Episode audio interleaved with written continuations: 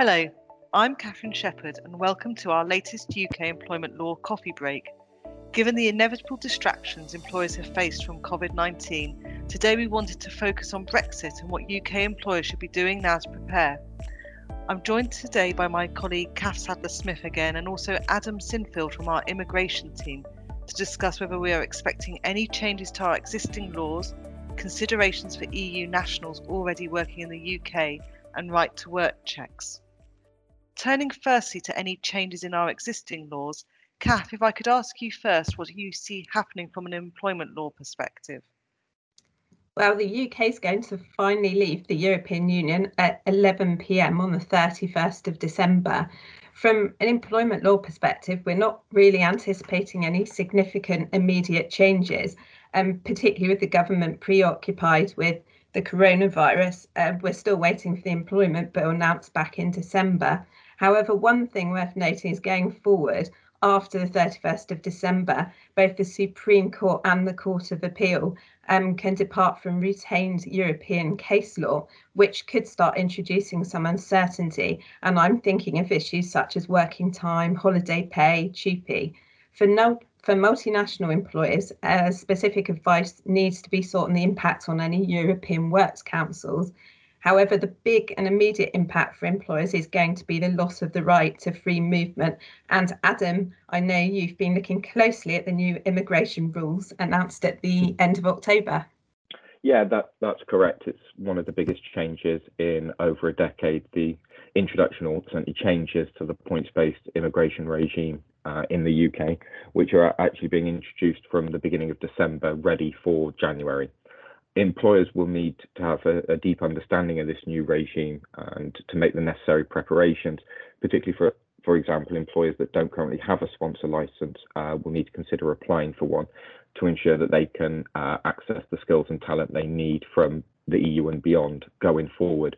But all employers should be looking to undertake an in-depth review of their current staff, uh, current and future staff, I should say, to assess the impact that this change will have, particularly the loss of freedom of movement, as you say. Fortunately, the new regime has expanded uh, fairly significantly the, the roles that employers uh, will be able to hire migrant workers to fill, and the system is aiming to be less bureaucratic.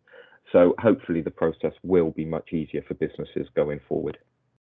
Thanks, Kath and Adam. Um, and Adam, just staying with you, what about EU nationals already working in the UK? So the EU settlement scheme has been going for quite some time now, but we're still seeing lots of queries around this. Uh, EU, EEA, or Swiss citizens and their family members who are resident and living in the UK before the 1st of January 2021 will need to apply to the EU settlement scheme uh, to be able to enjoy the continued rights uh, after the 30th of June 2021. They will either be given settled status, which is permanent, or pre-settled status, depending on how long the they've lived in the UK, with a five year continuous residence per period being needed for settled status. Whilst their rights are slightly different depending on which status they get, in both cases they will be able to continue to live and work freely in the UK. Employers uh, especially will also need to be mindful of their right to work verification duties regarding the EU settlement scheme, especially approaching the end of this grace period in June 2021. And just to add, from an employee relations and retention perspective, it's going to be really important, I think, to make sure that these employees still feel a valued part of the business. Uh, whilst we've got good news in the press about uh, coronavirus vaccine, and we're hoping to see a return to normality in the spring next year. We're going to be working from home, I think, for the foreseeable future, and some employees are doing that from overseas. And for these employees, I just wanted to make the point that it's really important to think about the legal and practical repercussions of this, for example, tax, health and safety, and the local rules on employment terms and setting up establishments. Thanks both. So there's some uh, obviously some really important points there, um, and actually just thinking about it, the uh, COVID-19 may have in fact helped employers in that value piece by driving initiatives to support a positive culture and using forums to enable employee voices to be heard. Um, Adam, just on our final point, if I can, um, right to work checks, because these can bring quite significant penalties and liability uh, for get, if, you, if you get them wrong. So, again, looking forward, is there anything employers going to be needing to think about in that space? Yes, definitely. Um, this is going to be very important and probably increasingly so. So, for employers that are employing someone new, they'll of course need to carry out the usual uh, right to work checks. Although I say usual, there is of course uh, current concessions around COVID with the inability to do face to face checks. But when the new immigration rules kick in uh, from uh, the 1st of December, but effective from the 1st of January 2021, the Home Office has said that EU passports and national ID cards can still be accepted as proof of right to work in the UK up until the 30th of June 2021. However, one element that, that we think that uh, causes conflict between the Home Office policy and the law because as most people will know, em- employers have to undertake suitable checks for all individuals, irrelevant as where they're from.